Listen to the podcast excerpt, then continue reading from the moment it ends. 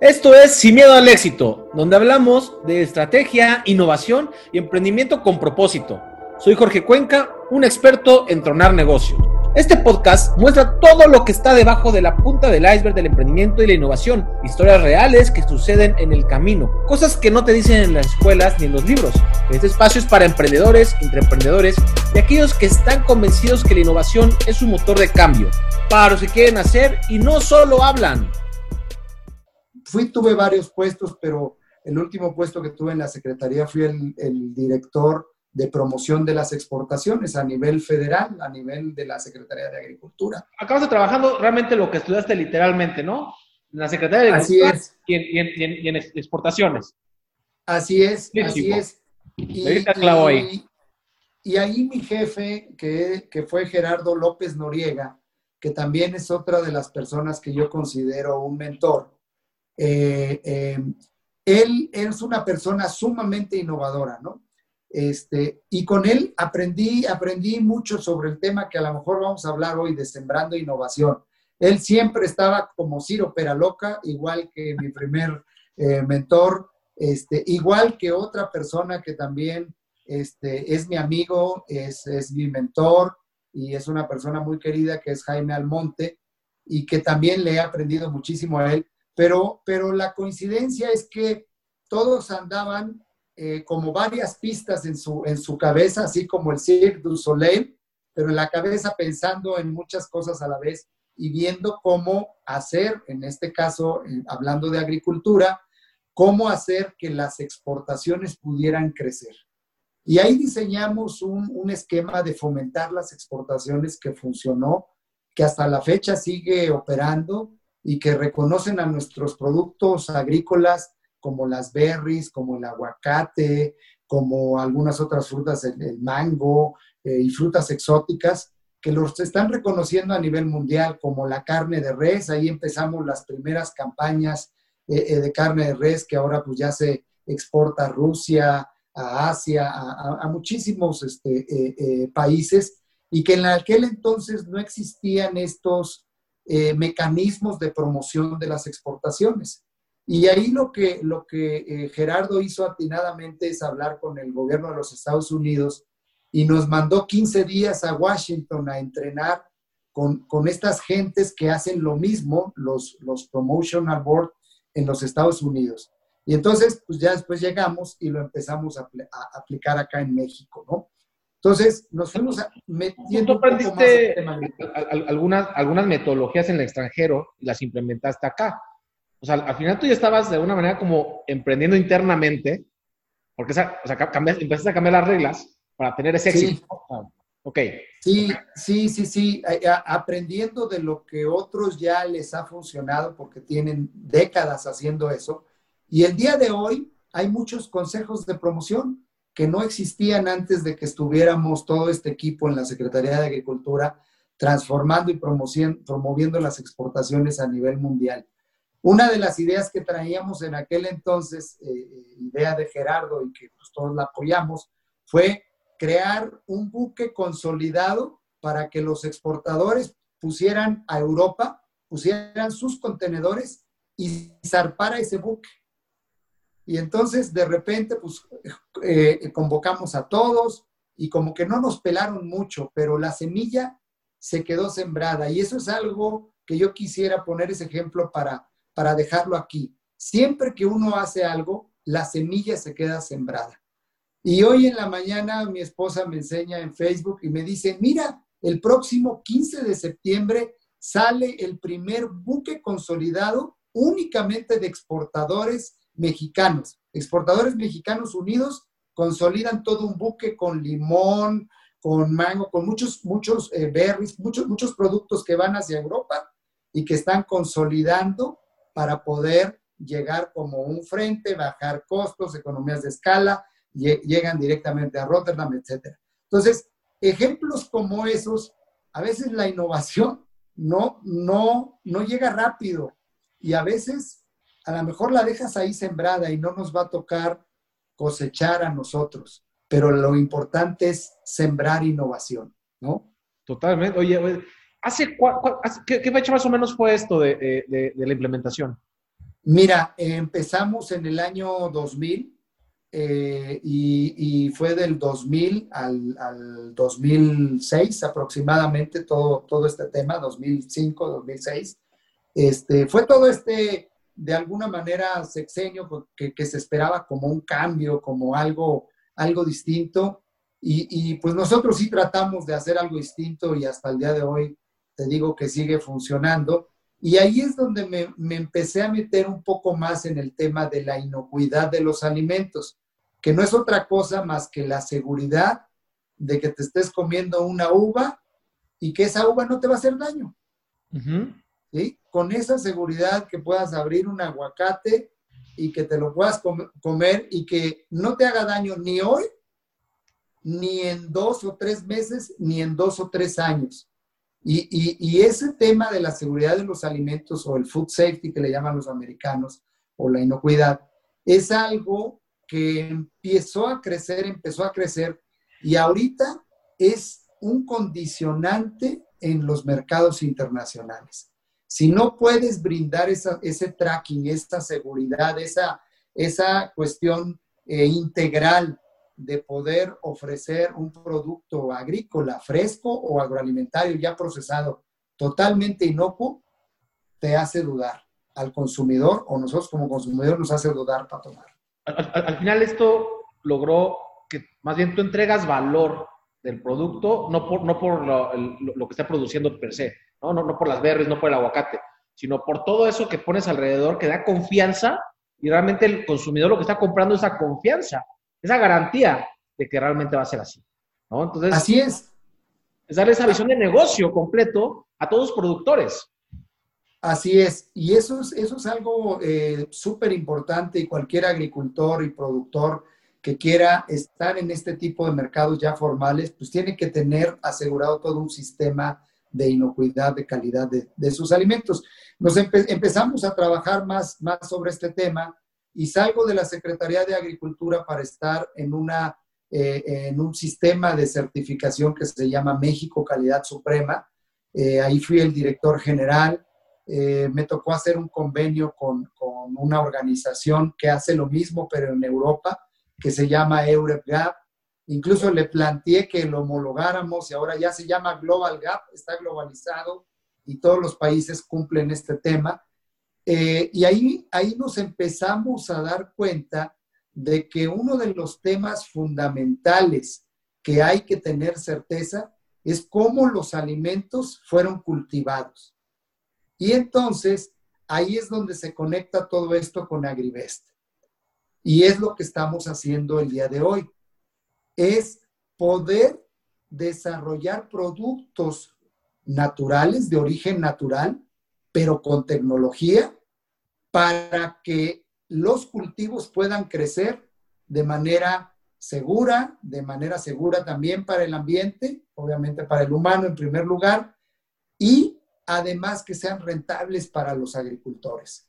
Entonces, si se pueden cumplir esas tres condiciones, pues ya estamos del otro lado. Es una propuesta de valor muy sólida que, te la arrebatan porque al final todo tiene una repercusión en el mercado, tanto el tema de la inocuidad, el tema ambiental y evidentemente el tema de la rentabilidad para el agricultor al final, al está haciendo toda una cadena de valor, más bien, no solamente una propuesta, ¿no? Como una cadena de valor.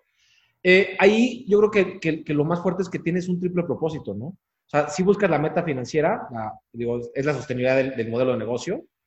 Además, es generar una, una, propuesta competitiva, es decir, incluso una barrera de entrada para competidores, para quien está, quien, está ocupando este modelo, ¿no? Y además estás, estás generando un impacto económico, social, digamos, para el agricultor, porque pues la, aunque tú cultives, no, no cosechas se vende ya, ¿no? Si, no es, ahí, ahí, hay todavía una incógnita si se va a vender lo suficiente, si se va a vender bien, si va a llegar al mercado adecuado, etcétera, ¿no? Y con todo esto, les haz, de cuenta que le pones el caminito, entonces tú cultiva y lo, y, lo vas llevando, ¿no? Ahora, ¿cómo, cómo, en qué momento Agribes realmente se inició pensando en esto? ¿O la verdad empezó pensando en otra cosa? ¿Cómo, cómo inicia esta historia? Pues mira, este, estamos hablando de la neta del planeta. Entonces, eh, en realidad, en realidad Agribest nace con una necesidad de querer hacer un negocio en el tema de los fertilizantes, eh, pero eran los fertilizantes químicos. Y, por aquellas este, eh, eh, diosidencias o coincidencias, como le llamen, logramos hacer un contacto con unos buenos amigos que en principio nos iban a ayudar a traer el fertilizante químico de Rusia, pero finalmente ellos eh, descubrieron una mina con un mineral en, en Presidio, Texas, que ese mineral es un mineral altamente rico en materia orgánica y en, en eh, digamos, sustancias únicas se llaman, pero lo que hacen es brindarle a la planta una estabilidad en el suelo, una estabilidad química, física, biológica. Y entonces vemos que es una gran oportunidad y nos dicen, bueno, tú empiézalo a distribuir en México. Yo lo fabrico eh, en Estados Unidos y en principio se fabricaba en Estados Unidos, ahora ya se fabrica en, Chihuahua y tú lo empiezas a distribuir en México. Y así arrancamos, así arrancamos y, lo que hicimos nosotros fue crear este concepto eh, Agribest, pero eh, durante, durante, incluso la empresa no se formó de inmediato, formamos, creamos la marca primero, ¿no? Y, y durante este primer año a lo mejor pues vimos que, realmente llegar con este producto únicamente, pues no era como tal una propuesta sólida o algo que el agricultor realmente quisiera. Era como, pues no sé, poner un, restaurante y solo estar ofreciendo café y refresco, por ejemplo, ¿no? Entonces lo que hicimos fue eh, ver las necesidades de los cultivos y ver cómo sobre esta misma línea que las que son las sustancias únicas, que no te está dañando la salud, que no te está dañando el ambiente, pero que te incrementan la productividad y la rentabilidad, ¿cómo podemos incorporar otras tecnologías? Y entonces así ya nació el, el, concepto completo, incorporando microorganismos e incorporando extractos de algunos vegetales o de algunas plantas para crear todo un sistema. Y entonces ahí ya fue que creamos la empresa o fundamos la empresa Tecnologías Agribes hace siete años, ¿no? Oye, y tú, tú estudiaste comercio internacional y siempre estuviste más metido, o sea, tenés un conocimiento, digamos, este, básico ya, ya de todo el tema agrícola y, y realmente tu, especialización fue como el tema comercial. ¿Cómo, ¿Cómo empezó esto? Porque hoy ahorita me estás contando que pues ya empezaste a meterte en temas ya químicos, biológicos y demás. ¿Te asociaste? ¿Lo subcontrataron? ¿Cómo, ¿Cómo lograste esto cuando tu expertise estaba en otro lado? Pues mira, este, en principio lo que hicimos nosotros fue eh, efectivamente eh, tratar de que, de que nos fabricaran el producto bajo ciertas necesidades de los cultivos que nosotros estábamos identificando. Pero eh, inmediatamente, y te estoy hablando de meses, lo que hicimos fue al constituir la empresa fue también crear, digamos, las bases sólidas para poder tener un área de innovación y de desarrollo. Y aquí, este, eh, pues también hay que darle mérito. Recibimos un apoyo de CONACIT en aquel entonces y eso fue un detonante muy importante, fue, fue de sus parteaguas.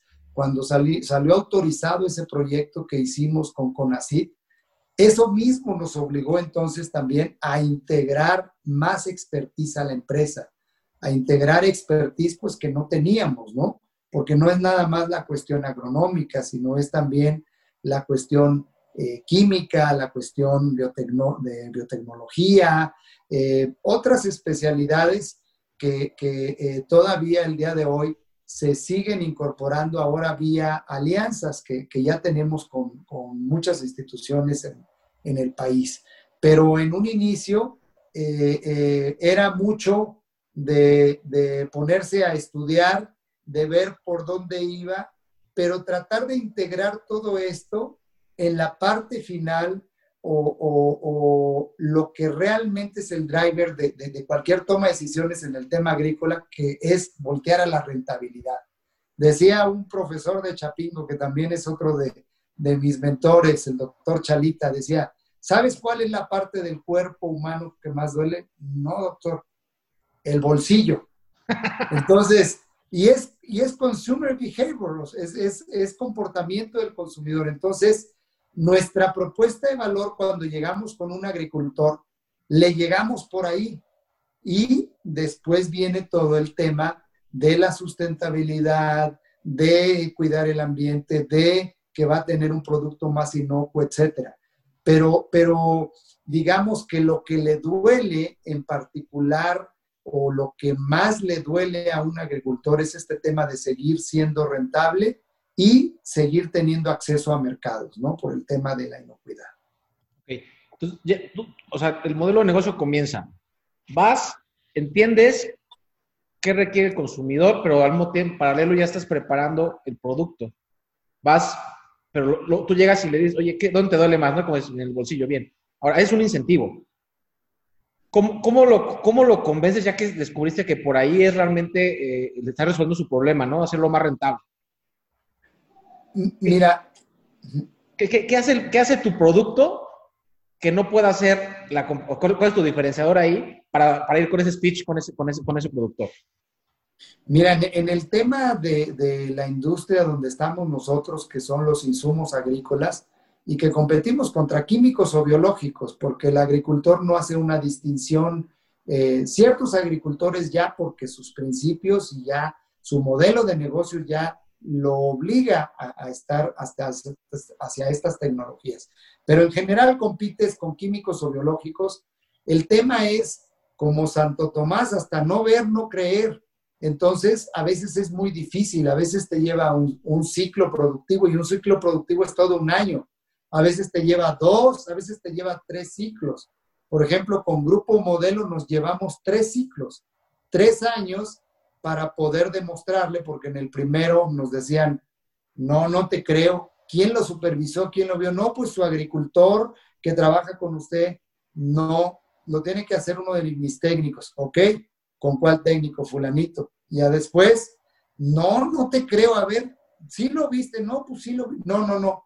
Lo tengo que hacer en mi centro de desarrollo tecnológico de, Grupo Modelo que está en Calera, Zacatecas, y allí, y no, no te dejo entrar, solo dame el producto y las instrucciones, primero reviso el producto, bla, bla, bla. Y hasta que pueden verlo y pueden llevar incluso el, producto a, hacerle un análisis, por ejemplo, aquí estamos hablando de producto industrial, para, para poder hacer todo el proceso de la cerveza, pues no tienes que tener un mayor nivel de proteína de, un estándar que ellos tienen. Entonces tenían que verificar eso. Y finalmente, cuando ellos ya constatan eso, pues ya empieza la parte comercial, que es la que estamos arrancando apenas. Entonces, en el tema agrícola sí es muy, sí es muy difícil, sí se usan muchos argumentos, sí se usa cada vez que, que, ya tenemos más historias de éxito, hay mucha gente que dice, bueno, ya le creo a tu historia de éxito, vamos a empezar, si tengo 10 hectáreas, vamos a empezar con una. Pero, pero eh, al inicio fue realmente empezar con pruebas y pruebas y, y, a veces este, se desespera uno por, porque no hay la venta que soporte, digamos, la operación del negocio, ¿no? Claro, es, típico, yo creo que eso pasa en casi todos los modelos de negocio en un punto de quiebre, ¿no? En el que ya estás listo, ya encontraste la necesidad, pero todavía no, la, operación no puede ser cubierta por, por ese nivel comercial, ¿no? Claro es un modelo de negocio bastante complejo porque le estás generando toda una cadena de valor atrás y, además estás generando ese impacto. Ahora, ¿cómo, en qué momento Obed dejó de estar operando para más bien ya crear un sistema dentro de, de, que empezara a funcionar la máquina y Obed se empezara a preocupar más bien para hacia dónde más crecemos, para que sea rentable esto? ¿Cómo, cómo, cómo este salto? Pues mira, eh, eh, esto ha sido todo, todo un tema. Este, creo que cada vez más ya estoy del otro lado, pero no te podría decir yo el día de hoy que ya me olvidé al 100% de la operación. Yo creo que hay todavía hay un tema muy, muy pequeñito en donde, y estamos por dar ese, ese salto per se, pero eh, mucho es el desarrollar los equipos, es el desarrollar eh, la gente, es eh, no nada más el tener confianza, porque la confianza la puedes tener desde el momento en que están colaborando contigo. El tema es que haya ese resultado sin que tú estés supervisando o estar haciendo micromanagement, ¿sí? Entonces, en ese momento es cuando, cuando ya puedes eh, eh, digamos, de alguna manera dar de alta ciertas partes, partes del, proceso desde la creación y, la producción y la entrega de la propuesta de valor. Eh, yo creo que aquí el tema es cómo buscar ir en esa evolución, en esa profesionalización de, de la empresa, porque al inicio todos queríamos hacer todos. Eh, este, todos cotizaban si querían algo y para comprarlo, y todos citaban a un proveedor, y todos querían vender, y todos querían ir a una presentación de venta. Y fue poco a poco, a, raíz pues, de varios apoyos que hemos eh, recibido de, eh, incubadoras de negocio, de asesorías, de metodologías. El día de hoy estamos en un programa enlace del TEC de Monterrey, donde ya nos van a catapultar a otro nivel por por el tipo de mentores de alto calibre que nos están eh, eh, asignando y que estamos trabajando, en donde ya se están sistematizando los procesos. Se sistematiza todo el proceso de innovación totalmente conectado con el mercado. Se sistematiza todo el proceso de operaciones y de toda lo que es la cadena de suministro. Se sistematiza todo el área comercial y toda la parte financiera está conectada para que haya una accountability eh, o una rendición de cuentas de cada una de las áreas, no nada más de la parte que te toca, sino de la cuestión financiera que también te toca administrar dentro del negocio. Entonces, estamos en esa, en esa fase, este, Jorge. Lo importante es que estamos ya eh, eh, en este proceso de, de, transformación ya muy encaminados y me parece que es pues como cualquier desarrollo de, hasta de un ser humano, ¿no? En cómo va uno creciendo, pues también las empresas es muy similar. Entonces, estos, esta formalización de los procesos, sistematización de los mismos y ese cambio de mentalidad de, de poder llegar a que el equipo sea eh, eh, de, alto desempeño y tenga un nivel de accountability muy, muy alto y que diga, ¿sabes qué? Yo no me voy a preocupar porque ya sé que el área comercial va a vender.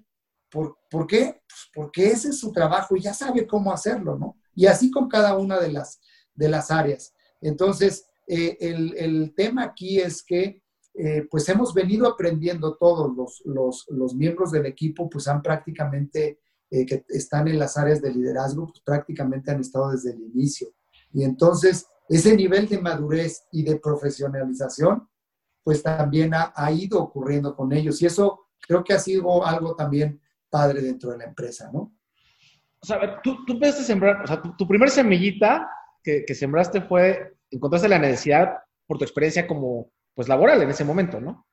Entonces, decides poner la primera semillita y dices, oye, pues ya vi que el, fertilizante es un buen modelo, ¿no? Entonces empezaste como a estudiarlo, a, tropezarte, a, intentar venderlo, a intentar producirlo, ¿no? Entonces ahí, ahí, dicen, tú ya, no estás, tú, ya no, tú ya no tienes que estar ahí, tú ya estás cosechando lo que pusiste en ese pedacito. Luego te tuviste que pasar a otra etapa. Ahora comercializarlo de una manera masiva. Entonces, eso es, ahí tuviste que poner otra semillita porque ya, ya tú no lo haces. Si no dejaste una semillita ahí, para que un equipo lo empezara a hacer. Como dices, todavía hay cierta informalidad en algunos puntos como parte de un proceso de crecimiento y de maduración de una empresa, como todas las empresas, ¿no? Creo que por ahí pasa. Y después ya te fuiste a un periodo más bien como de cómo, cómo, cómo genero, bueno, creo que, creo que nunca dejaron la parte de innovación de lado, pero sí que ya te enfocaste a cómo genero nuevos productos, ¿no? Ya como, como, formalizar esa parte, ¿no? Otra semillita. Y, y fuiste comprando varias semillitas de cosas que tú mismo operabas, que tú mismo tenías que hacer, o tu equipo, o tus socios en, algún momento, y de pronto es como, ahora tengo que plantar la semillita para estabilizar procesos, para que eso después yo ya pueda hacer otra cosa. Claro. ¿No? Entonces, realmente es tú, tú, tú cuando empiezas, o sea, como emprendedor, lo haces tú solo, vas dejando una semillita, cosecha ese pedacito, pero pues tienes que seguir poniendo la, siguiente semillita. Y así, no es como un proceso de, maduración. O sea, no es, no, no nos, que nadie piense que el hecho de ser empresario es un cuate que está ahí rascándose el ombligo no hace nada y está dando latigados hasta que todo se mueva. Puta, yo creo que es como más el que tenga tienda que la tienda, ¿no? Puta, te metes a todo, ¿no? Claro, claro. Y, esto, digo, eh, eh, ha sido parte de, los aprendizajes, ¿eh? ¿eh? Nos tocó quebrar también varios negocios. Y muchos de estos negocios que se quebraron fue por, esa, por ese exceso de confianza. No estoy hablando de no tenerle confianza a las personas, sino en dejar totalmente libre sin tener la certeza de que ya hay un nivel de responsabilidad y, de compromiso y de capacidad, porque finalmente también no, no basta nada más el tema de la, de la actitud y de, y de que tengan bien puesta la camiseta y de que haya honestidad y demás. Si no hay la capacidad, pues también los resultados no van a ser los mismos. Claro. A ver, al, final tienes que preocupar por otras, o sea, no, no, es que descuides lo primero como lo iniciaste, sino comienzas a, a, tener que aprender nuevas habilidades, traer al equipo adecuado para, para pues, que, lo desarrolle, y no tiene que ser una copia de Obed, tiene que ser la persona adecuada para ese momento. ¿no? Y después, el siguiente nivel, y, y, lo mismo, ¿no? O sea, ahora, realmente, aquí la, la, pregunta del millón, ya sé que a lo mejor es poco política esta pregunta, pero a ver si la puedes contestar. La neta, tú, tú, tú un MBA, ¿no? Una, una, maestría en alta dirección. La neta, eso fue lo que, con, eso ya dijiste, ya puedo ir avanzando. ¿Qué porcentaje fue experiencia tuya, el programa, más el networking que generas en los programas? ¿Qué fue? ¿Qué fue ese, ese salto, ahora sí, a la alta dirección de alguna manera? Pues mira, la, la verdad es que eh, el, el, tema más importante es tomar la decisión de hacer las cosas. Yo, yo si pudiera resumir la, la, la experiencia que tuve en este tema en el, en el IPADE, eh, fueron dos cosas, tomar buenas decisiones y saber darle instrucciones o saber mandar a las personas. ¿Qué es lo que te dejan de alguna manera inculcado? Solamente esas dos cosas. El tema es que la mayoría de las veces no tomamos buenas decisiones o tomamos la decisión de no tomar la decisión, porque eso también es una decisión. Sí, sí, sí. Y también no sabemos pedirle las cosas a las personas, y no estoy hablando de la parte superficial, sino cómo sacar eh, eh, eh, lo mejor de ellos, de ellos mismos. Y yo creo que esa es, esa es la parte de alguna manera que, que a veces pues sí, las, las maestrías y los estudios y los libros y todo, todo te ayuda, pero, pero tiene que ser una combinación de, por un lado, el, conocimiento, por el otro lado, la experiencia y por otro lado, esa, esa apertura y esa capacidad de, de tomar esa decisión y decir, bueno, lo voy a hacer, voy a tomar la decisión de hacer esto y le voy a pedir a tal persona que haga esto y a integrar de esta manera. Pero a, veces, a veces, aún así, las cosas salen mal, Jorge. Aún así, las cosas salen mal. Y yo creo que lo importante es, es no rendirse, ¿no? No rendirse. El tema es arrancar. Hay un libro de, Seth Godin que dice hazlo, ¿no? Este, eh, eh, y ese libro está bien, está bien chiquito y, es muy, este, este, te dice, no importa, a lo mejor la vas a regar, a lo mejor este, e incluso no lo sabes hacer bien, pero el tema es hacerlo. El tema es empezar a dirigir y a tomar la decisión y a empezar a pedirle y a delegar hacia las personas. Entonces, yo creo que eso es la clave. Todo lo demás, evidentemente, eh, funciona, todas las demás metodologías nos van a ayudar, pero, pero pues yo creo que lo más importante es tener esa eh, visión un poco más, más macro de, de, que al final todo se reduce a la decisión que tomes y a quién la ejecute. Ok. bueno, hay que es como, es sin miedo al éxito, ¿no? O sea, aviéntate, pero también, digamos que, con, una, con una estructura que te permita, primero, identificar cuando no, no, está funcionando, ¿no? Porque también creo que eso pasa mucho, que, que la inercia te lleva y, te pierdes, ¿no? Pero sí, intentarlo.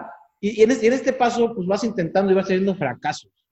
Ha habido un punto, así neteando, que Obed haya dicho, este fracaso sí me tronó, y estuviste, o sea, obviamente no, tomaste nunca la decisión de dejar a Gribes porque sí es Gribes, pero que si has dicho, puta, este ya, de este ya no nos vamos a levantar, ya, o, yo ya no estoy dispuesto, ya estoy cansado. Pues yo creo que, yo creo que sí ha habido, ha habido varios casos, a lo mejor no tan, no tan extremos, este, pues casos fuertes que te, que te marcan o que te mueven el tapete, pero eh, pues el tema es eh, ver el por qué estamos haciendo las cosas y tratar de agarrarte de ahí, de, ese, de esos este, pequeños eh, eh, peldaños a veces, pero que son muy sólidos y que, y que nos ayudan a seguir haciendo las cosas. Yo creo que, que esto está en que realmente sentimos, y es todo el equipo de Agribes, yo así, yo así lo creo firmemente, que es nos gusta lo que estamos haciendo, nos gusta estar transformando la agricultura, nos gusta que estamos trascendiendo y que vamos a trascender con lo que estamos haciendo.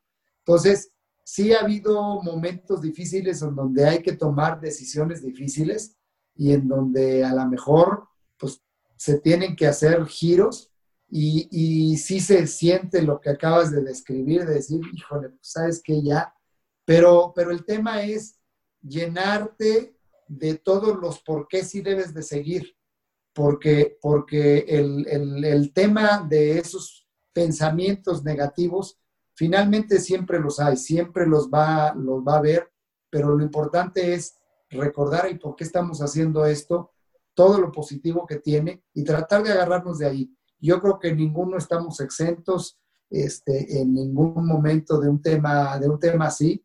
Y, el, y el tema es agarrarte de lo positivo y de ahí, ahí poner tu semilla, porque finalmente va, va a florecer, ¿no? eso es lo que Obed se dice Obed. Ahora, ¿cómo Obed transmite esto al equipo? Porque el equipo también se va dando cuenta, ¿no? Cuando hay pues, una problemática. Al final es un proceso natural en las empresas, ¿no? El fracaso es parte del día a día, ¿no? Y, se presenta, y, y nunca lo esperas, evidentemente. Entonces, ahora, tú, ya te convences a ti mismo, digo, es que claro, es, mi propósito, ya está mi porqué, mis porqués están claros. ¿Cómo levanto al equipo ahora? Porque pues el equipo también sintió el madrazo, ¿no? O sea, también el equipo son, son personas, ¿no? ¿Cómo lo ves ahí? ¿Cuál es, es tu, fuerte ahí? Pues mira, el, tema es tratar de transmitirle lo mismo que yo siento y lo, y lo mismo que, eh, a mí me apasiona, tratar de contagiarlos de esta pasión a veces no es tan, no es tan sencillo, no es tan sencillo contagiar la pasión, pero pues hay que insistir, hay que insistir. Hace eh, algunos meses, cuando empezó la pandemia, tomamos la, la, decisión de reducirnos todos el sueldo 10% de aquí a diciembre. Y el compromiso es echarle muchas ganas para cerrar bien el año y recuperarnos todos ese sueldo de ese 10%. Hicimos ese compromiso eh, fue una propuesta que yo tuve que hacer para poder cuadrar las cosas, para cuadrar los números. Eh, no fue fácil este, compartirla con todos. Este, no todos la tomaron al inicio bien, pero después yo los vi muy animados. Dijeron, bueno, va, pero si, si recuperamos todo esto, vamos a, a, recuperar. Sí, lo vamos a recuperar. Y es, y es, este, y es la palabra, y es donde donde ahí nadie se puede echar para atrás, la palabra, ¿no? Eh, eh, lo demás, sí te puedes echar para atrás hasta en los juzgados, buscas un buen abogado y ya, pero la palabra de alguien que realmente la, otorga, no se puede echar para atrás, ¿no? Entonces, eh, es tratar de transmitir esa pasión, esa confianza, sumarlos a que, a que lo vivan, a que también les mueva, les encienda el corazón y evidentemente, pues no siempre se tiene el éxito, pero tratar de apoyarnos con aquellos que tú sabes que ya te la compraron y que ya, ya sabes que están contigo en, en, ese momento y que ellos nos ayuden pues a permearlo, ¿no? Y a tratar de, de generar este, este ánimo, ¿no? Yo creo que ese es un tema eh, muy importante en, en, los equipos, el que, el que tengamos que estar echándonos aire, inflándonos diario eh, eh, mutuamente, ¿no? Este, por ahí decía Octavio Paz, si no mal recuerdo, el círculo de los elogios mutuos, ¿sí? Y es diario estarnos alimentando mutuamente de, de, un elogio, no de manera hipócrita, de manera real, porque todos tenemos una virtud, todos tenemos algo positivo, y si alguien viene y nos lo, nos lo elogia, en ese momento vamos a darle, pues, eh, eh, te animas y te, y, te, enciendes. Entonces, yo creo que eso debe de, existir y, y, no, es, no es fácil, tratamos de hacerlo. Este, a veces se logra, a veces no se logra al 100%, pero pues, eso no nos debe de desanimar a seguir pues, impulsando el camino hacia adelante, ¿no? Y esta etapa de, o, esa pieza fundamental de liderazgo, ¿no? Que todo el mundo piensa liderazgo como que son altas posiciones, pero también hay una etapa del salario emocional, no nada más de retribución financiera o, económica, sino es qué tanta emoción puedas transmitir de tu propósito para que realmente tus colaboradores, tus equipos, tengan el mismo propósito y además se atrevan a arriesgarse o sea, porque al final es una apuesta, o sea, aunque, aunque hay una estabilidad, porque pues, estoy contratado por una empresa y demás, pues, ahorita estamos en una etapa de crisis que nadie esperaba y demás, ¿no? Y, y transmites esto, ese salario emocional es lo que permite que siga avanzando y no solamente, y, no, y no dependa de que ah, es que, es que el salario 10% menos, trabajo 10% menos, no, ¿no? O sea, el, realmente a lo mejor es una especie de compensación, ¿no? En el momento que tú, tú, tú ya, ya tienes un equipo a tu cargo, es como, ok, no solamente es la retribución este, económica. ¿Qué, ¿Qué, qué, te puedo mover dentro para que continúes y te, y te sumes al esfuerzo? ¿no? Y bueno. Así es. Quisiera nada más tocar el último tema, ver. Ahorita eh, dentro de la audiencia hay personas que están intraemprendiendo y personas que también quieren emprender, por todos nos animan. Y otras que dicen, es que yo quiero ser empresario, pero pues no han dado el, el, primer paso, ¿no? Normalmente cuando, oye, pues, ¿Cómo, ¿Cómo, es la manera de, de, crecimiento? Bueno, pues el, emprender es descubrir un, un, una problemática, escribir un, encontré un, mercado, pues lo empiezo a atacar, ¿no? Yo empiezo, empiezo a operar yo mismo. Y tú, tú sembraste tu semillita y después te avanzaste a, no, ahora me voy a volver empresario, donde estás ahorita consolidando, como tú bien nos dijiste, sistemas ya para que empiece a circular y tú ya empieces a operar como un empresario. Para ti, ¿cuál es la diferencia entre un emprendedor y un empresario, tú que ya pasaste por, por, por ambas facetas? Claro. Pues mira, eh, em, te voy a decir la diferencia, o desde mi punto de vista, lo que yo siento la diferencia, y luego lo que yo siento que, debe ser algo en común. Eh, eh, la diferencia es que, desde mi punto de vista, cuando eres emprendedor, a lo mejor no te, no te importa tanto las formas, te importa lograr un resultado rápido, eh, no, te importa, no te importa tanto los procesos, lo que quieres es eh, eh, esos resultados rápidos, vuelvo a, mencionarlo, y, no estás tan preocupado por si, por si es muy ortodoxo tu organización o tus procesos o tus actividades, ¿no? Y, y ese paso hacia la formalización y hacia, hacia ser ya no un emprendedor tanto, sino un empresario, es poder, ya todo esto que tú estuviste iterando, estuviste tratando de pivotear cuando estabas siendo empresario y encontrando ya un nicho de mercado, una deseabilidad en el mercado, que ya tú lo puedes producir, que es factible producirlo y que es viable económicamente, en ese momento hay que sistematizarlo para que pueda crecer de manera exponencial y para que pueda tener ya una mayor formalidad.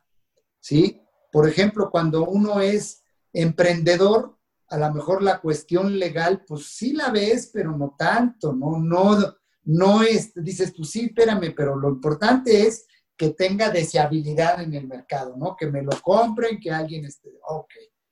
Eh, otro tema, la, la cuestión fiscal. También la cuestión es, sí, espérate, pero primero deja ganar algo, sino qué impuestos voy a pagar, ¿no? Eh, otro tema, el capital humano, también, o sea, cuando eres emprendedor es, a ver, somos tres amigos, este, empiezan a llegar equipo y, y, este, área de capital humano, pues no, no la tienes, ¿no? Entonces, cuando, cuando ya aspiras o das el salto a ya tener una empresa formal, ya hay toda una serie de, eh, eh, procesos que debes tú estandarizar, de normativas que debes de tú seguir y de, eh, digamos, formas de hacer las, las diversas procesos de tu negocio de manera más como by the book. ¿Por qué? Porque al final de cuenta, eh, si no tienes un control de las finanzas, si no tienes todo un sistema de estar eh, eh, manejando las operaciones de manera totalmente esbelta y, enfocada hacia el tema financiero, si no tienes todo un seguimiento al mercado y, y, ver dónde está la priorización que debes dar en el mercado, por ejemplo, es algo que estamos haciendo ahorita nosotros, pues es pegarle a todo. Cuando eres emprendedor es tú pégale a todo, pégale a todo porque de aquí puede dar. Y eso nos, pasaba mucho al inicio. Oye, que piden sistema para la stevia, haz el sistema de la stevia. Oye, ¿qué hora pidieron? El del betabel, haz el del betabel. Y, así, pero al final no hay una prioridad, hay eh, eh, un, un desorden, que lo cual no quiere decir que esté mal, Ahorita voy a hablar de qué es lo que se requiere eh, eh, eh, también que haya coincidencia, pero yo creo que, que fundamentalmente es que puedas blindar el negocio, que ya que lo emprendiste, que ya que viste que el negocio está caminando, lo está queriendo el mercado, lo puedes producir, estás obteniendo una ganancia, estás bien en el tema de operación en general del negocio, pues ya tienes que formalizarlo para blindarlo desde el punto de vista financiero, fiscal, eh, capital humano, toda una serie de, cuestiones que ahí sí ya, ya entra el MBA y toda una serie de, metodologías que aplican y de formas de hacer las cosas que aplican las grandes empresas, ¿no? Este, eh, yo, creo, yo creo que por ahí va esa, esa diferencia. Ahora, ¿qué es lo que yo siento que cuando des ese salto no debes de dejar de lado. Cuando uno es emprendedor, sientes que no te limitan las cosas, sientes que hay eh, eh, eh, ideas más frescas. puedes perder una oportunidad siendo ya empresario si no sigues con tu mente de emprendedor. Puedes perder gente valiosa en tu equipo siendo ya empresario si no sigues con esa mentalidad de emprendedor. Puedes perder mercado siendo empresario si no sigues con esa visión de emprendedor, iterando, creando nuevos productos, estarlos probando, oye, cámbiale aquí, a ver, métele esto. es, es todo un tema que, los emprendedores, en, en realidad, no hay una normativa, no hay una política que te frene, no hay, no hay todo un tema en ese sentido, ¿no? Y, ya cuando las empresas eh, están más maduras, y, pues yo todavía no tengo una empresa más madura, pero lo que yo he visto, pues es que ya tienen incluso hasta equipos separados, ¿no? Equipos que, son pues, los innovadores, que son los que se las están tronando, son los, los eh, eh, innovadores ya divergentes que van a crear esas grandes innovaciones y aquellos que están en el área de desarrollo, que son innovaciones incrementales o pequeñas mejoras que se hacen en el producto. Pero las políticas para incentivar, para reclutar incluso esos equipos son totalmente distintas, ¿no? Entonces, yo creo que esas, esas son como que las partes en común y las diferencias, eh, eh, pero a mí me parece que lo, lo, lo bueno y lo que puede hacer a una empresa que esté blindada es que puedas tomar lo mejor de los dos mundos. el, mundo del mundo emprendedor y del mundo empresarial. Porque, porque no puedes hacer un emprendimiento tan flexible y sin normas y tampoco puedes hacer una empresa sin incorporarle toda esta sangre nueva de la innovación que trae un emprendimiento, un emprendedor. Sí, o sea, al, final es generar, seguir sembrando innovación durante todo el proceso. Ese proceso de maduración de emprendimiento a empresa. Y, y Así es. Algo, muy valioso. Mira, cuando seas emprendedor, no intentes jugar al empresario todavía. Enfócate a encontrar mercado, a desarrollar ese producto con, base en lo que el mercado te, está diciendo. Hazlo deseable, hazlo, hazlo, viable. Y ahora sí, una vez que tengas un, un, proyecto viable que está generando valor hacia el mercado, ahora sí, vele dando forma de empresa. Y eso sí, siempre que ya, ya, ya, eres empresario, no dejes de emprender, porque si no, se cae todo. ¿no? Así es, así es, George. Me, que por ahí es donde... encanta esa, esa manera de pensarlo y que, y que tengas eso, ese chip de seguir sembrando innovación. O sea, aunque estés en el punto en el que estés, tú sigue poniendo semillas y no, no dejas de ponerlas, ¿no? Oye, Obed, pues se nos está acabando el tiempo. La verdad es que se me pasó rapidísimo. Sí, oye, sí, a quiero platicar más. Pero bueno, luego, luego, luego, luego, este, a ver si podemos hacer una como segunda parte más para que hablemos ya más del modelo de negocio de Agribest, que es lo que como el diferenciador, y, nos platiques un poquito más ese impacto positivo que tiene el ambiente y que es viablemente, eh, eh, financieramente viable, perdón, eh, este, este, modelo de, biológico, ¿no? Este, me, claro. tener otra sesión para que platicáramos ya al respecto. Digamos, es, ese gran impacto que está generando, ¿no? Atrás, esas semillas, como bien dices, tú sigues plantando semillas. Ya, ya, ya veremos cómo se cosechan después. Algún día se van a cosechar, eso, eso es, es un hecho, ¿no? Entonces, pues todos los amigos que, que, quieren emprender ahorita o que están indecisos, hay que dar el primer paso y hay que, y hay que sembrar. E, eventualmente se logrará esa cosecha. No hay que desesperarse. Eso es. Muchas gracias, muchas gracias por tu tiempo, Bed.